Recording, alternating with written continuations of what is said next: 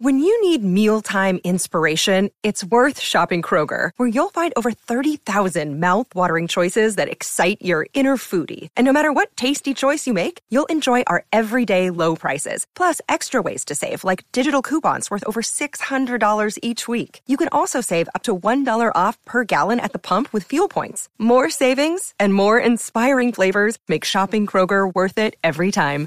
Kroger, fresh for everyone. Fuel restrictions apply. Hello and welcome to 1865, the Nottingham Forest podcast with me, Rich Ferraro.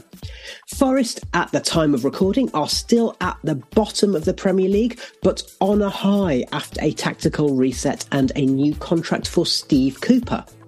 In today's discussion podcast, we will be talking about a busy few weeks at the City Ground. There have been plenty of highs and plenty of lows. We'll also have our regular sketch from Jeremy Davis, and we'll be discussing matters on and off the pitch, including, I'm afraid to say, some unsavoury chanting at the Liverpool game.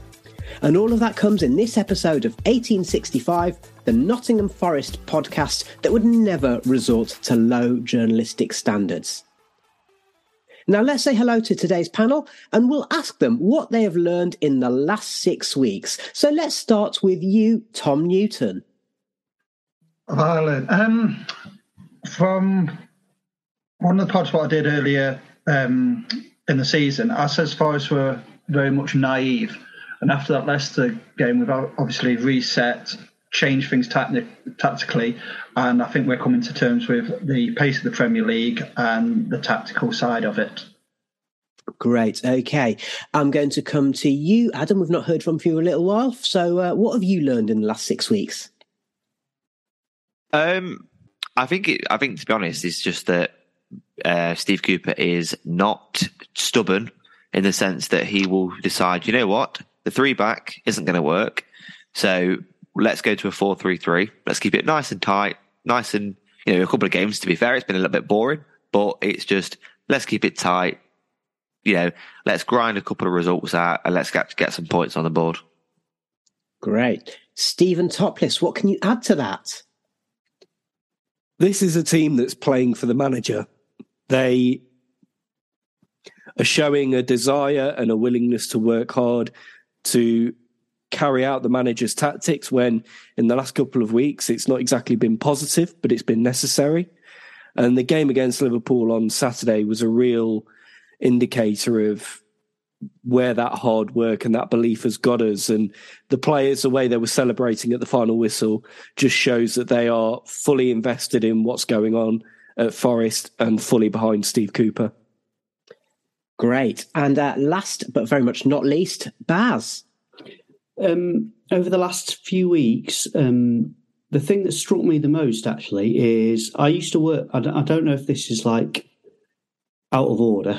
it might be, but um, I used to work for a Greek lad, and he was absolutely. I, absolutely loved working for him. He was brilliant, but he also used to have this impression that if everyone in his company wasn't running around like the sky wasn't falling in, then they weren't working hard enough. And that's kind of what I think happens with Mr. Marinakis at the moment is, um, yep, things weren't going very well. So everyone has to like go absolutely mental and do loads and loads of stuff, whether it helps or not. And that seems to be where we were for a few weeks this, this, um, uh, this, this autumn. Mm, we'll we'll come back to some of those themes in a little while. Uh, we're on a bit of a high at the moment, and despite dropping to the bottom of the table again on Sunday, the weekend's victory over Liverpool provided a great occasion for the fans and players. Um, it's worth pointing out, however, that the head coach Steve Cooper was a little more cautious. Let's hear from him. We needed a win, Colin, as you will know as well as anybody else. You know, poor run of form, and um, you know the only way to stop that is to win a football match, and we've done that today. Um, but also, and again, you'll know a lot more about this than me. There's a lot of history and nostalgia to the game today, so I think we've pleased a lot of uh, generations of supporters today, and uh, that means a lot to me. Um, so I'm so happy that they can uh, turn the TVs off and walk away from the stadium happy with with, the, with their team and their club today, and be proud of that. For me, it's a, a great win, an important win, but that's all it is is a win, and um, we need to use today now as a reference point to build and to improve our league position. Okay, so Steve Cooper really keen to to play things down there. Uh, Baz and I discussed in our match report last weekend that he didn't do his fist pumps. He just ap- applauded the fans from the centre circle and then headed down the tunnel. Uh, Tom, he said it's just a win and we haven't had enough of those. So, how did you feel? Did you manage to keep your feet on the ground? After the game, obviously the joy of actually beating Liverpool and what it meant and everything, but now I'm with Steve Cooper on it. It's like we've got to win more football matches to stay in this league. And and the good thing about it, everybody says, "Oh, when's he going to do his fist pumps?" And it's like, well, he's very much of the sense that it's not about me; it's about the collective. And um, yeah, he's very classy. Like he applauded the fans and everything because they got us well, got the players over the line last Saturday, and we go again on Sunday in the capital. Mm. And Adam, I mean, you know, we'd, we'd been waiting for a win and for it to come against Liverpool was, was obviously something that the fans and the players really enjoyed. So, um, but, but Cooper's right, isn't he?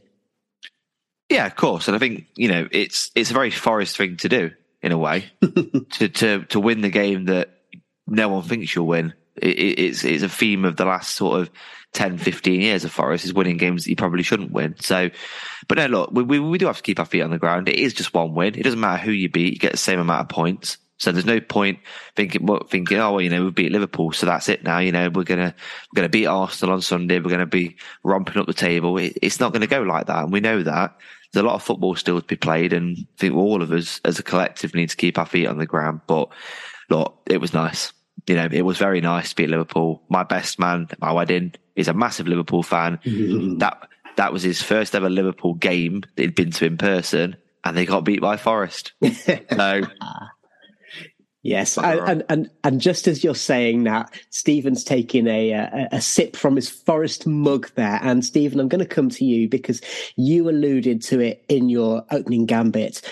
Um, what the victory showed was despite having looked very disjointed for pretty much all of the ten, first 10 games of the season, that second half against Brighton and then the game against Liverpool, the team showed a real unity and spirit, but also cohesion that maybe was lacking before. They did. And it was a nice reward for the way that Steve Cooper has set up the team because certainly against Wolves and Brighton, uh, we we were set up like that, but there, there wasn't the there wasn't the cohesion. The attack wasn't working. The midfield wasn't getting on the ball enough. Whereas against Brighton in the second half, that started to come together a little bit. Not so much the attacking, but certainly more of a team cohesion. And then against Liverpool, it just it all came together on the day. Defensively, we were strong. The midfield were excellent. I thought to a man. I don't think you could you could criticise any performance in the Forest team against Liverpool. And the key thing was attack wise, we were much much improved and we created chances, could have scored more goals on the day, but overall looked more threatening going forward. And I think it was an ideal performance. It had a bit of everything that we want to see from this Forest team. Mm. And, and Baz, just briefly, um, in their opening gambits, Tom and Adam both referred to the kind of the change in, in style and formation. And, and you and I, in our match reports against Villa and Liverpool, we made the point that the midfield is making the difference, isn't it? That gap between midfield and defence, which was such an Achilles heel, has been closed down. And the presence of Remo Freuler there has given Steve Cook and Scott McKenna a whole lot of protection. Yeah, uh, I'm very, very happy about Freuler. Um, it's it's a position that I like a lot. Is that that sitting there, and I also like the fact that it's not quite. Um, it's not about how swashbuckling he is. It's just that he does all the simple things right. Um, I think that's that's made a big, big difference to to what we've um, achieved over the last few weeks. Just, just a thought on that, Baz. Is Remo Freuler the new Ricky Schumacher? um, yes, but he doesn't drop into defence as much. Mm, fair enough. Fair enough. Um, right, I'm just going to deviate from on pitch matters just for a few minutes because there's something important that we do need to discuss, and I think it'd be remiss of us not to do so. So, talking about the Liverpool match, we should reflect upon, as Steve Cooper did, that part of the history of the fixture, um, you know, history is a big factor, and part of that history is the Hillsborough tragedy. Now, uh, there was a Twitter thread pre-match from the author of the Zigga Zagga blog, and I had a chat with him earlier this week because he'd anticipated there'd be some unsavory chanting, and and and true enough, there were accusations flying around in the press on Sunday and at the beginning of the week on the radio, in the papers, and so on, that maybe there were chants that were unsympathetic, shall we say, to Liverpool fans. So, just a warning that um, some of this conversation may be a little bit upsetting to listen to, especially if you were there on the day. Um, but yeah, I had a chat with him Hi there, Zigga Thank you for joining us. There was a lot of talk after the game about supposed chants to the Liverpool fans about Hillsborough. Can you explain why this might be problematic? My view is shaped by having been at Hillsborough and a witness uh, and subsequent contact with the Hillsborough Survivor Support Association, who are a group who support Forest fans like myself who um, were traumatised to whatever degree at Hillsborough. I'm, I'm not certainly one of the most extreme cases of that. It's, it's caused me my problems. It causes many of our supporters, or a good number of our supporters, much more traumatic problems. Um, and I still know people who haven't been since that day and would never dream of going to the match again. But sort of turning turning to turning to the your points about the, the, the chance though. So let's let's if, if we deal with the victims one first. Um, there are only two possible events victims could refer to. Uh, that involve Liverpool Football Club. One of those was was Heysel. The uh, tragedy involved 39 fatalities, where they were famously not the victims. So that's one possible event. The, the, only other one, there is only other one, and that's Hillsborough, and, and Liverpool fans were the victims of that. The, the inquest outcomes are, are absolutely clear, and that fan behaviour was nothing to do with what happened there. Um, it's the longest inquest in British legal history. Um, decided that it categorically wasn't related to fan behaviour. So they're right to point that out when they're accused of causing it, them causing the disaster themselves. And that's not that's not a victim mentality. That is actually being a victim. What you've got to remember is some of those victims. Um, are, still in the ground now. So, so, so, you know, I know people who were there who were Hillsborough victims. Obviously, survived Hillsborough, but victims in terms of mental health, having lost loved ones. Um, you've got to imagine being in that position and having those events pointed out to you every week is is not a pleasant experience. You've paid your thirty quid to go and watch a match, sit down at Forest or wherever or wherever else, and um, have have traumatic events thrown at you in the in the name of banter and football football rivalry. So I, I would I would I would say um, the, the, the victims thing just doesn't work at all. It's not nice, um, and I think we can be I think we can be better than that. Okay, so you mentioned the next chant. The other chant is one that was very, very clearly aimed at offending the Liverpool fans, isn't it? The other one is the. the I can't even bring myself to say the name of the paper, um, but go on, I'll force myself. The Sun was right. That, that, that can only refer to Hillsborough. It can't refer, refer to anything else. All the issues that Liverpool Football Club have had with the Sun have been around Hillsborough. There was the Sun passed no judgment on on Heysel, only Hillsborough. Um, so that referring to the Sun and the Sun being right is, is basically saying your fans caused that crush, uh, your behaviour caused that crush, uh, you killed one another. That's what that's what that's what that chant is saying because that's what the Sun said at the time and and was forced to fully um, retract um, in in the in the fullness of time following following campaigning. Um, so then that line gets followed with your murderers. So what we've got is the Sun was right, you're murderers. So that can only mean that you, you people sat there, you murdered your fellow fans at Hillsborough. That's all that chant can mean. That's all it can mean. Um, so, for example, uh, my mate Jimmy, who was in Pen Three, the major problem you got the major problems are in Pen Three and Pen and Pen Four. Major problems is underplaying it, but you know what I mean. Uh, Jimmy was in Pen Three I believe. Uh, he tried to hold the crowd off his best mate uh, for goodness knows how long 10, 15 minutes, and he hadn't got the strength to do so for long enough.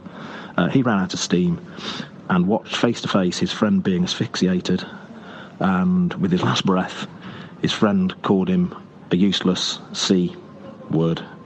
Um, he now goes to a match uh, at which he's told he's a murderer. So I mean, the, the, psychological burden of that to somebody going to a football match um, just isn't. It's not acceptable to inflict that on another human being, as far as I'm concerned.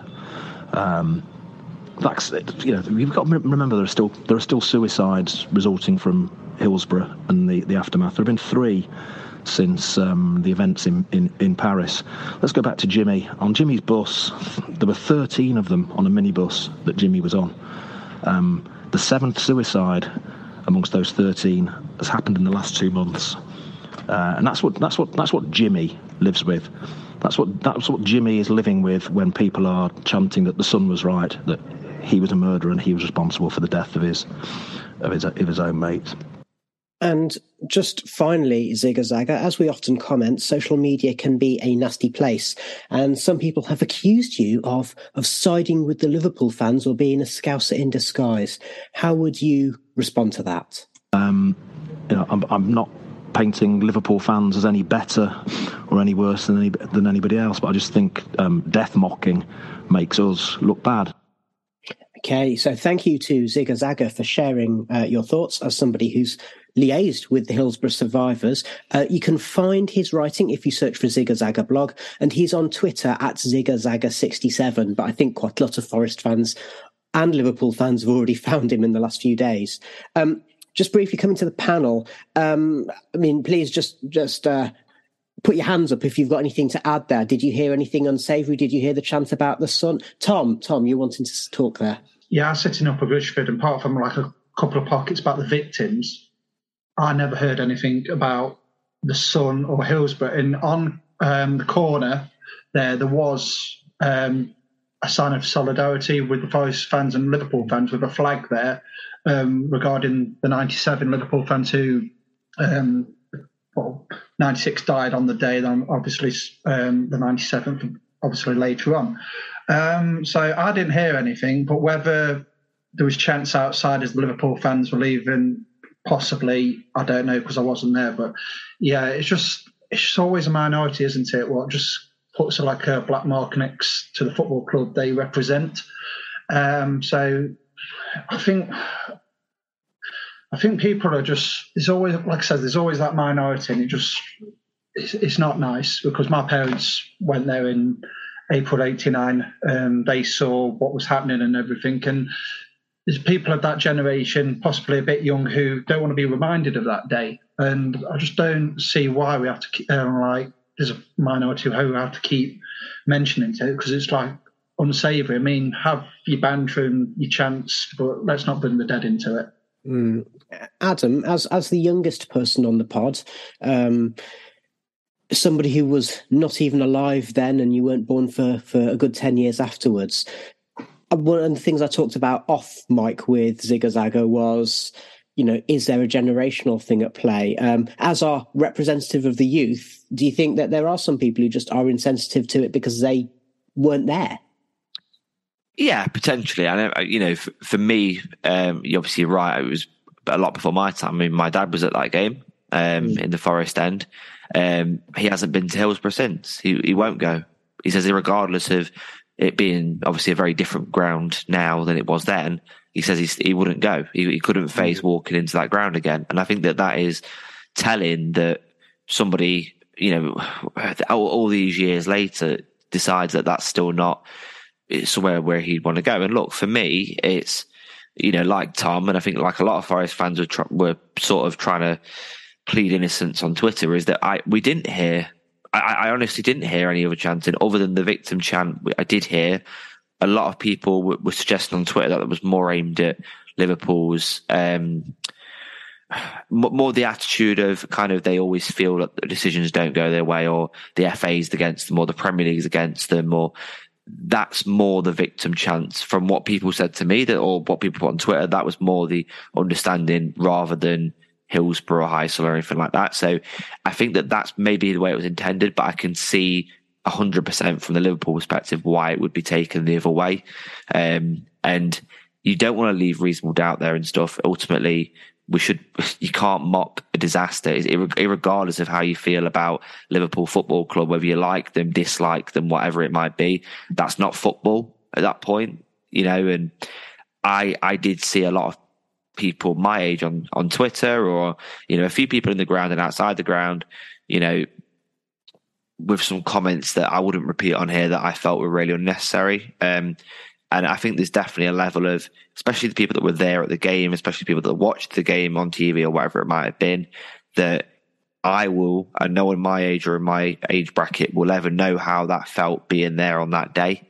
So you can't, you just really can't even put into words how you feel if you were there. So it is upsetting, and it is upsetting that maybe there were some people that let the club down that day on what was a very, very special day for our club.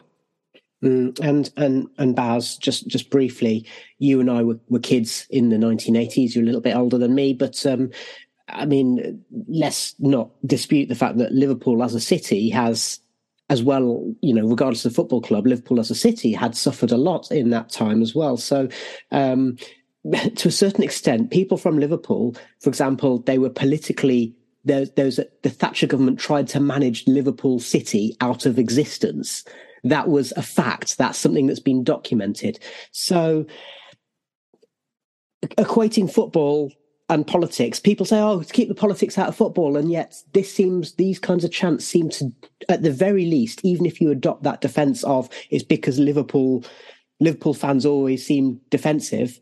Well, that defense doesn't wash because then you're, those are the same people who say, let's keep politics and football separate. I think um, yeah, I'm the oldest one here, and I have very little time for Liverpool Football Club. But those people died because the country hated football fans. Mm. That's what it came down to. So people like us, we were at risk in the 80s because the country hated people like us. And that's why they died. And that's not on. And I, I personally, I'll say I didn't hear the Sun chant. I don't read the Sun. I don't go anywhere near the Sun because of what they did in the 80s, because I'm older than everyone else here. Um, and yeah, that's that's what it comes down to. If you're condoning if you're condoning those chants, then you're saying it's all right for the police to let people like us die. Mm. And that's not on. Mm. It's Stephen, um, just coming to you last of all. Um, last night you and I were having a chat about this, and we were just saying that all it does really is it drags Nottingham Forest's name through the mud because when you've got a satirical cartoonist like David Squires, who, without mentioning the club's name, pointedly makes reference in this week's cartoon to the fact that it's just by good fortune it was not Forest fans who died that day. That makes a point, doesn't it? It does. And I think as a football club, we have an opportunity to set an example. And remind ourselves that a lot of our fans were there on that day and okay we weren't in that end of the ground but the fans the, the forest fans saw some horrendous things play out in front of them. And as Zigga Zagga alludes to those things stay with you. And I would hope that as a fan base now we can use this as an opportunity to stop the chants related to Hillsborough or victims or and how they can be taken in that way and and we we set that example and and say no it, it's not on and we're not going to take part in it thank you very much stephen um, so once again, thank you to Zigga Zagga and thank you to the panel. Um, let's get back to the football because obviously the reason Forest fans have got quite a good reputation at the moment is because we've been really good in supporting our team over the last few years. Um, but going back to the football, let's just talk about the uh, the Premier League table. I've mentioned um, earlier that Forest are at the bottom at the moment, but um, they're on nine points, and Wolves and Leeds have got the same amount of points. And Wolves' goal difference is minus thirteen, and Forest is minus fifteen. Um, be interesting to see what happens managerially, as Baz and I alluded to uh, in our last match report. Um, above the relegation line, it's pretty tight. So Leicester on 11, but then it's really tight because Everton are in 12th position on 13 points. So really, there's a lot to play for. And as Adam and Baz have commented in recent weeks, if Forest can get to the World Cup break without being cut adrift, then really it is all to play for. Anyway, um, we're going to continue the discussion. We're going to talk about Steve Cooper. We are going to talk about what's going on behind the scenes at the club. And we will have a triumphant return of Guess That Red. But in just a second, we're going to come back and hear from Jeremy Davis.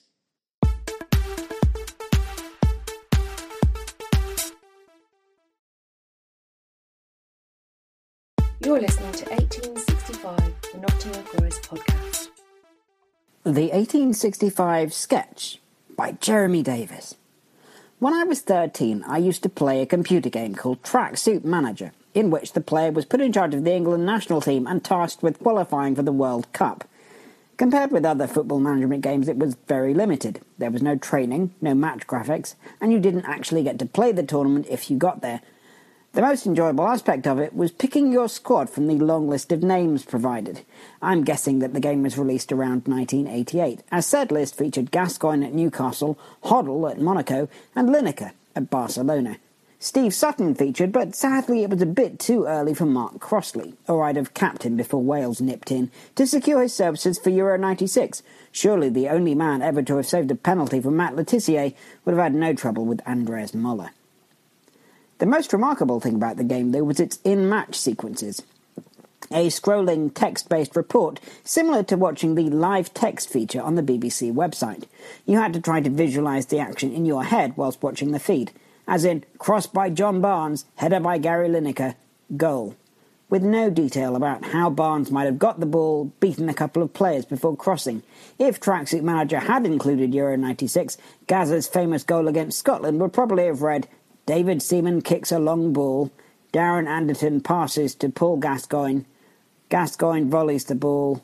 Goal. With no mention of the flick over Colin Hendry, or indeed the dentist chair celebration. Anyway, I was reminded of this game on Saturday while following the closing stages of the Liverpool match on BBC Live Text. I hadn't been able to access live BBC Radio Nottingham coverage, and Five Live was covering the cricket.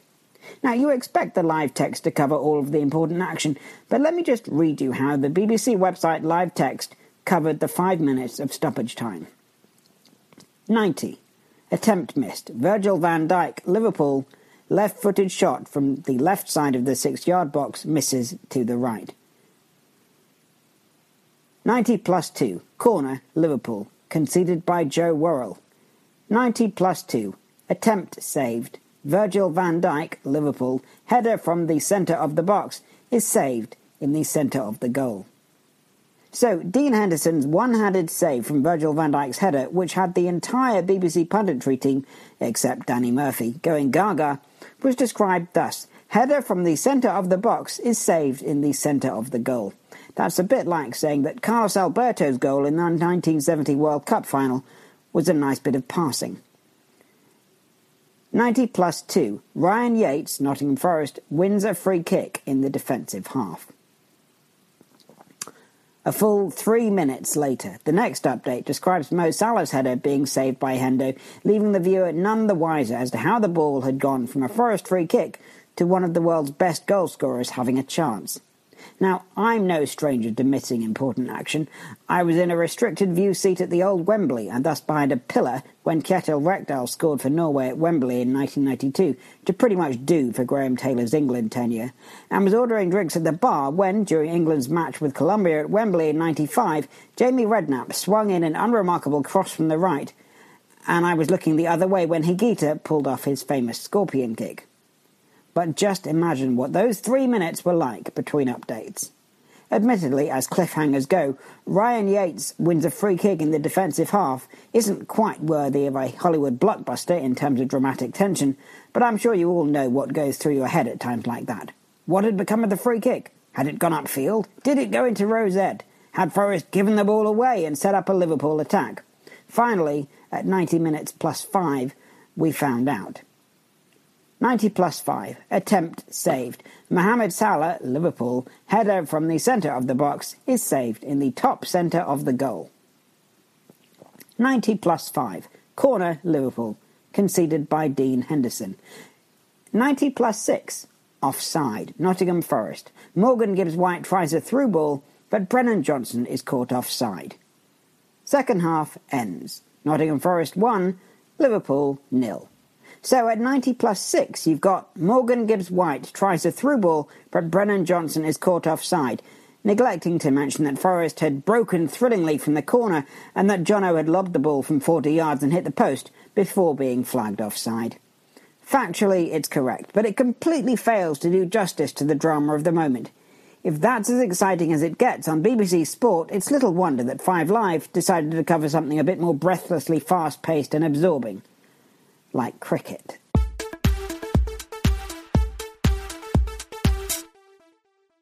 Welcome back to 1865, the Nottingham Forest podcast, and thank you to Jeremy. Um, Baz, back in the early days of 1865 when you were live tweeting from matches that's one of the reasons how we built up our following wasn't it because people were fed up with the text um, saying you know attacking throw-in by paul anderson or defensive movement by which you know kelvin wilson or whatever isn't it so i'm just wondering if jeremy jeremy is still aware now of the fact that that Ryan Yates free kick was because he was fouled in his own box by the opposing goalkeeper. Well, I mean, yeah, Lewis McGugan is lazy. That was I, I, distinctly remember typing that out, but um, probably missing that uh, free kick from against Ipswich at the time. But mm. I think that's that's kind of the thing is for all the people love data analysis and stuff like that. Those text updates they are the data analysis it is that's exactly what happened in the game. They are the truth of it, but they're not the point of it. Lewis yeah. McGugan is lazy. That's the point of it. Mm. I think the one that I remember is um, an end of last last day of the season. I can't remember who's against, but you saying Chris Cohen is in flip flops. Anyway, right. Um, but just before we get cracking again, I'm going to go round to our panel and I'm giving each of you one minute and you can see it on the screen and there's going to be a little timer at the end. Um, tell us about what your highlight has been of the last month. So I'm going to come to you, Tom. You got one minute, go. It's got to be the Liverpool game because we haven't had a win for the last couple of months since the West Ham um, result. And it's been a bit bitty in the last month, but we're slowly getting to grips with the Premier League and everything. And um, yeah, Saturday was a, an absolute brilliant day, and to see Forest beat Liverpool, it was brilliant for the whole weekend and going into the this week with uh, Arsenal on Sunday and you did that in less than 30 seconds so it's it's very rare tom that you're quicker than i ask you to be so. Um, and in that spirit i'm going to go to someone else who uh, let's go to stephen. For me ryan yates being the all action hero against liverpool his performance was magnificent and he picked up where he left off against Brighton. He was he was great there, and Liverpool he just stepped it up another notch and displayed why he's such an important player. He's adapting to Premier League football. He's raising his game. He's doing whatever it takes to win matches, and long may it continue. So, my highlight is our Ryan against Liverpool. Okie doke. Not when he got booted in the face against Brighton. No, but I will say that he just carried on playing, didn't he? Yeah. Didn't let that bother him, and yeah, full credit to him. Good old Yatesy. Good stuff. Okay. Um, Adam, it's your turn. Steve Cooper's new contract. Ooh. I, I, honestly could just leave it there and just like leave it. They say that's fine, but uh, no, because I think that everything that we've talked about and everything that we're going to talk about for the rest of the season will be underpinned by the fact that we have the best manager that we've had in the last twenty or thirty years has signed a new contract with the club, and I think that that is the most important bit of business we'll do all season. Great, great. Thank you very much. And then last but very much not least, Baz.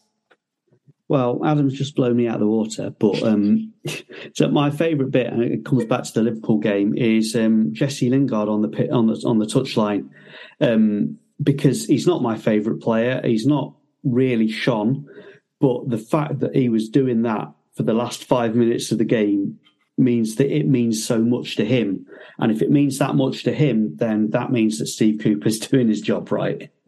Yeah, and worth just alluding to the fact that uh, we've seen the triumphant return of Benchcam and it's gone down very, very well. So, uh, okay, so you've all done it in less than a minute, which is much better than I was expecting. I was hoping that you'd all get to hear the siren, but um, but sadly not. So, so um, I'll, I'll, maybe insert that in in the post edit or something like that.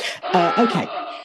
Now, we talked there, Adam, about Steve Cooper getting his new contract. Um, now, I'm going to come to you because, yes, we're rightfully joyous about that. But in the same week, the Marathon, the Midlands, and I we were discussing the fact that there were other changes at the club. So Filippo Giraldi appointed, but then also George Syrianos and Andy Scott were dispensed with. And these were Dane Murphy and Steve Cooper's guys. So, what does all this mean for the club's football strategy?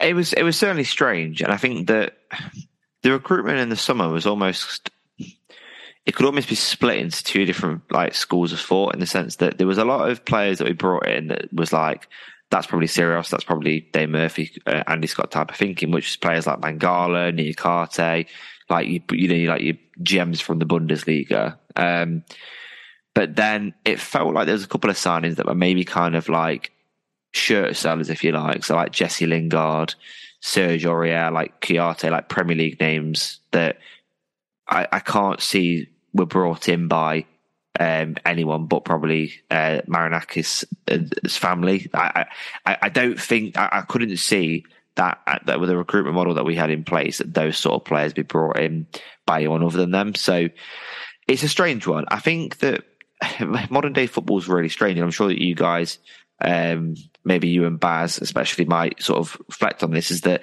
we know so much more now than we used to. like it's it's crazy how much we know about a football club. We know about the staff members of a football club.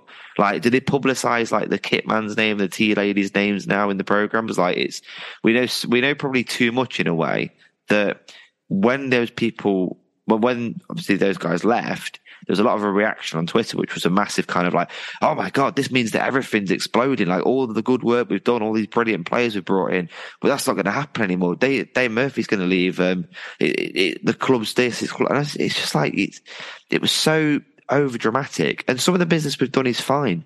Some of the business, there's a few players that I'm looking at now and going, didn't get it at the time, still don't understand it now. Not to, I'm not going to do any players out, but you probably have a good idea of who I mean. Mm-hmm. But I, I think it, there was definitely an overreaction on social media, which there normally is, and I'm not, I'm not concerned about it in the slightest. To be honest, we'll we'll bring in somebody else. We have brought in somebody else. January is going to be first indication of what the plan is going forward. Mm-hmm. Okay, Tom, what do you say? Personnel changes all the time in a football club, doesn't it? You you see at other clubs like somebody leaving and like popping up somewhere else a few months down the line. So I, it's I know we get to see so much and hear so much now because of social media, etc. But at the end of the day, it's I mean we're paying money and everything, but it's not up to us to a certain degree about how the football club is run. Um, I can see why we bought certain players. Others, it's kind of well, like Adam says, is it's just for selling shirts. It's one of them. But then on the flip side of that, um, Spurs with you think there is a really well run club there. They've signed Jed Spence. Conte doesn't seem to want him, and he's just sat on the bench. So it just works at, at other clubs that sometimes think, oh, they're a really good, well run club. And they do something a bit different, i.e., Spurs and Spence um, etc. So um, yeah, there's some questionable things what they've done over the last few months, but at the end of the day, if we stay in the Premier League, they're going to look at it and thinking, well, the players what we brought in have kept us in the Premier League, so we just have to watch this space. Uh, Stephen, there's um, Marathon the Midlands and I discussed that actually to a certain extent, as Adam was alluding to, there's loads of names that we know now, and we don't actually know exactly what they do anyway, do we? So yes, you can easily say that Syrianos might have had an influence on, let's say, Mangala and um, and Awoniyi coming in because that's his territory. But on the other hand, what's the difference between a sporting director, a technical director, a recruitment head, and all those kinds of? Is there is there an issue there whether there's there's too many people who say that they know more than they do? With the the different titles and things, they do all kind of merge into one after a while. You hear about certain tasks that one person's doing. You think, well, hang on, Syrianos was doing that, or that's Dane Murphy's job, isn't it? So you, you end up with that kind of confusion behind it. Um, I agree. I, I, th- I, don't think I've ever known so much about what's going on behind the scenes at Forest and who does who's who and all that type of thing. But I look at it in quite simple terms and say the fact that Dane Murphy and Steve Cooper are here still is a massive sign of confidence from the club that they that they believe in what Murphy and Cooper are doing. They've recognised the work that they've done last season and to get us into the position we're in now. And if if those two had gone, then I'd have been seriously worried that we were really sort of throwing the baby out with the bathwater and it was all going up in the air. So I'm hoping those two there just keeps that stability and continuity going, and we are just freshening things up behind the scenes with a few different people coming in, people who with respect, probably do have a bit more Premier League experience, which for a club in our position is invaluable given how long we've been away. Mm. But yes, as you say, um, Steve Cooper and Dane Murphy, just like Remo Freuler says about the Swiss flag, it's a big plus. Um, Baz, to come to you, just a little thing that um, I discovered today.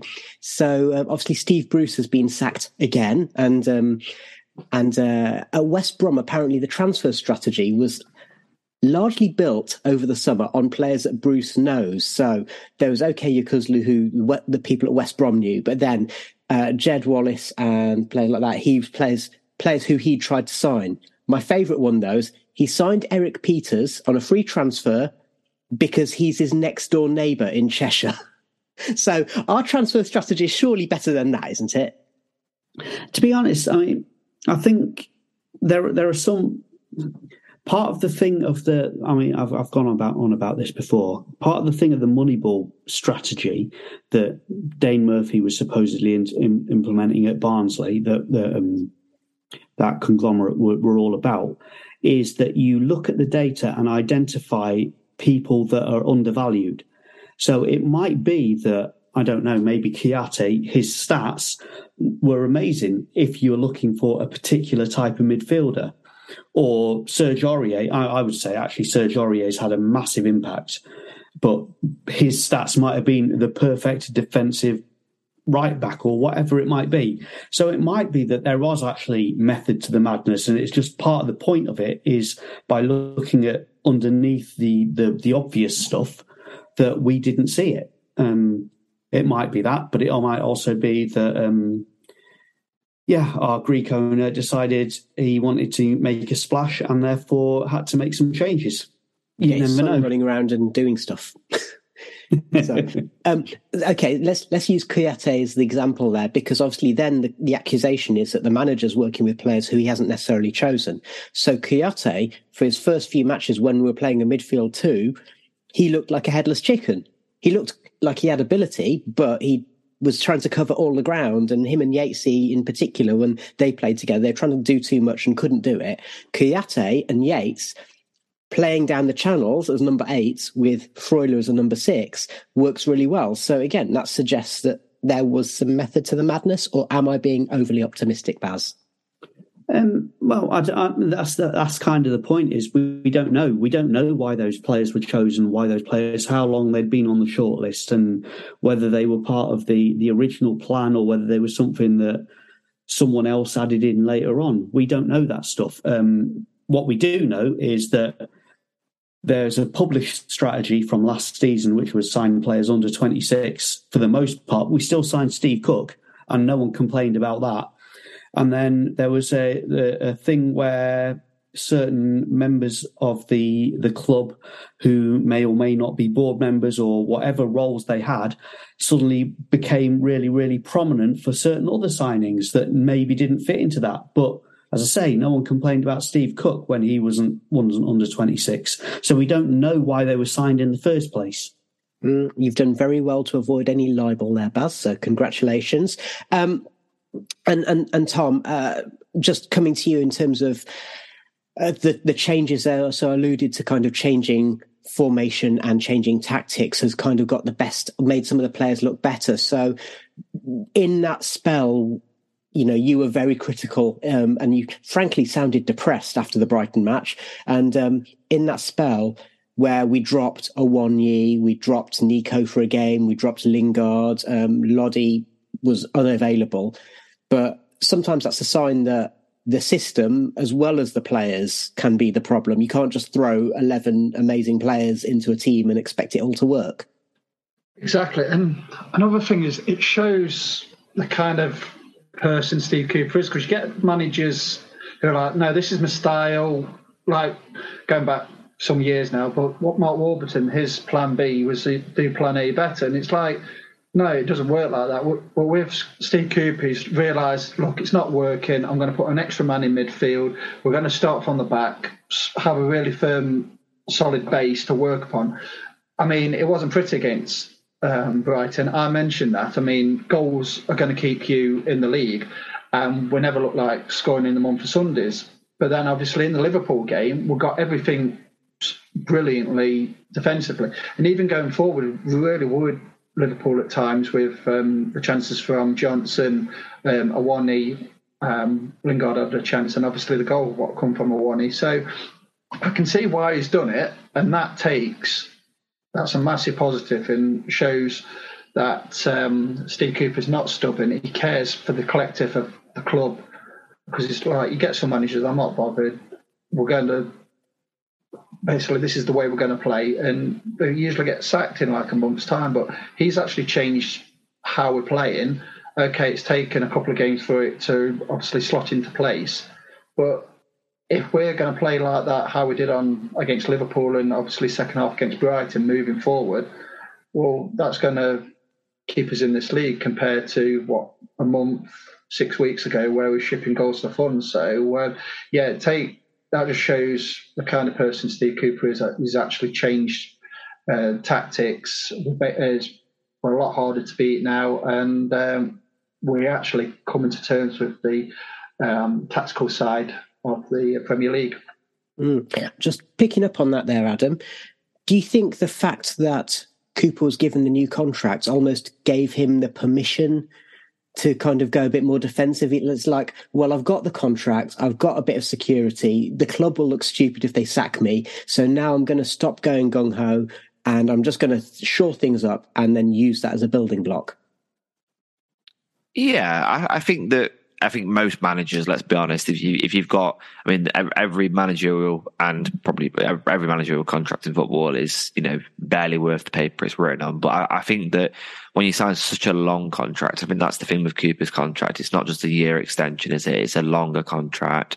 It, it's definitely a plan, and you know we hear all this talk of like the vision of the club and all that sort of stuff nowadays in modern football. Um, but we got promoted a certain way, but it was almost as if it was just everything fell into place at the right time with the way that we got promoted. We had Jed Spence, who was just it, that was his. He made that position his own. Colback was suddenly turned into the best left wing back in the championship. It was just, like it was everything sort of fell into place. And when you got promoted, it was always going to be difficult to play like that anyway. Um, but it certainly didn't work, and I think it, it's definitely not a coincidence that he changed the system after the the Leicester game and said, right doesn't matter how it happens, but we need to get some points on the board now because if we don't start getting points on the board, we're going to be cut adrift. And for me, um, you've you've very handily got the table in front of us on the screen, which is very helpful. Um, you look at that table; we are two wins of ninth. That that that that's bizarrely how tight this league is. In the next three games, I think we'll get six points. So when the World Cup rolls around, I don't think we'll be in the bottom three, and that's because Cooper said, you know what, we'll change a little bit. And also, 4 3 3 just suits the personnel more than anything. I mean, players like Freuler, players like Mangala, um, or Kouyaté, because they've been sort of rotating in between. Um, having the front three of sort of Gibbs White, Awoniyi, and Lingard, I really liked. Um, maybe Johnson for Lingard at some point, but it just suits the personnel we have, and ultimately, pl- managers get more out of players by playing them to their strengths and playing in a system that works for the squad that you have, rather than playing the system that you just want to play. So it showed a lot of maturity and it showed a lot of nous from Steve Cooper. Okay, briefly, Tom. Yeah, and the good thing is, apart from I think it was Johnson, Williams, Freuler, Mangala if he gets in, and I think Kouyaté plays for does he play for Senegal. Mm-hmm. So we're not going to lose many players for the World Cup. So that gives Steve Cooper that six weeks period to actually work even more on things. Because unfortunately, I don't think Henderson's going to get in. I think the goalkeepers are going to be Pickford, Pope, and Ramsdale.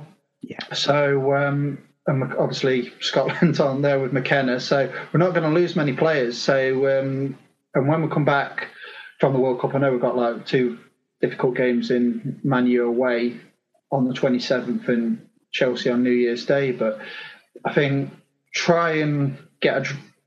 I'll be happy with a draw. I'll be over the moon if we get a draw on Sunday. The next two home games after that, they're basically our Fulham and Bournemouth again. So if you get hopefully six points, if we'll get four points, I won't be too upset. And that just gives a really good platform with the World Cup, the six weeks Steve Cooper's got. Then we obviously come back to it just after Christmas. Mm, okay, I'm just going to quickly change a sub- subject. Um, Stephen, I'm just going to come to you and just in the space of a minute, um, what do you make of the FA's decision to charge Steve Cooper for improper conduct? So, just as a reminder to everyone who's listening, Cooper said about the referee Tom Bramall in the Wolves game. We know the referee well from last season. We had him in the championship. We know the differences of what you can get with him. So we knew that was part of what we had to deal with today. And the FA in their charge are suggesting that he was accusing the referee of potential bias. So yeah, just quickly, I mean, what was interesting in that one is that our friend Matt Langham, from a Wolves perspective, he also said the ref was rubbish. So it's ridiculous, isn't it? It's hard to disagree with anything that Cooper said after the Wolves game. The referee was poor, and I think his officiating was having an effect on the match. And the FA, I think, and I understand they don't want to throw their referees under the bus, but at the same time, just hold your hands up and be accountable. And I think you'll get a lot more understanding from fans, from managers, and observers of the game. Um, I mean, look at the, the referee on Saturday against, Liverpool. He was giving every 50 50 was going Liverpool's way. We, we were really struggling to get anything out of that ref, which made it even more sweeter that we managed to win the game in the end. And I think there's just, again, I think there's got to be a bit more accountability from the FA side um, because that just makes for a better game as a whole and better officiating. Well, we're not going to say anything more because what difference does it make what we think? The FA are going to do what they're going to do. Um, so thank you for your contributions, everyone. Uh, what we're going to do before we wind things up is just remind you that we will be back with another discussion when the World Cup break arrives. We'll have match reports in the meantime. But before we even think about any of those things, let's welcome the return of an old friend. 1865. Yes, that red. So it's time for Guess That Red. We're going to go over to our quizmaster, Tom Newton, and he's going to give us five clues about a Reds player from the past. And we have to try and work out who it is by shouting out our name and giving a guess. So it's over to you, quizmaster Tom. Okay, so the first question is I was born in 1967. Oh, Rich, Got Steve Hodge. no. What? Bloody rubbish! Rubbish! Oh, so, um, second question is that I scored 41 goals in a Forest career that spanned 11 years. Baz, Go on. is it Nigel Clough? No, it isn't. You want bloody shooting? Rich, Go on. Scott Gemmill. No. What? So, um, Baz, actually, um, Nigel Clough scored about 131 goals. So, Oh, I, I was I was just thinking of the age rather than the goals. yeah, yeah. So um, you probably get it on this third question. My goal effectively gave Man United the title in 1996? Stephen. Go on. Ian Woan. It is Ian Woan. Ian Woan. Yeah.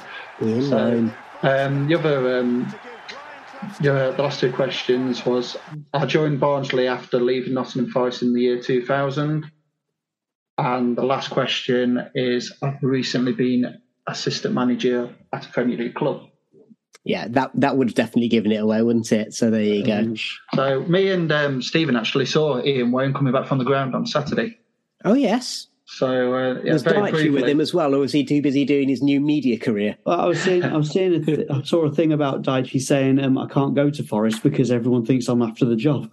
and yet I live in Nottingham, which um, yeah, you and me, we have a hi- bit of history with him. well, yeah. So, um, so for the listeners' benefit, the uh, the girl who lived over the road, who used to occasionally babysit for us, briefly went out with Sean Dyche when he was a trainee at Forest. And I definitely remember her bringing her boyfriend round to babysit for us. So a ginger, a ginger hulking boyfriend with. A- I don't remember that bit. You touch your bedtime now. There's nowhere we can go from there. So all that's left for me to do is to say thank you very much to Quizmaster Tom and say thank you to the rest of our panel, to Stephen, to Baz, and to Adam. We say thank you to Jeremy for the sketch. We say Callum, even though we've not heard from you tonight, we uh, are grateful to you for your continued news updates. But most of all, thank you to you, listener, for joining us. As always, if you like what you hear, then we'd really appreciate us. uh, We'd really appreciate you leaving us a review for my coherent speech ability. And of course, we will be back with a report after the game against Arsenal. Thanks for joining us. Catch you soon.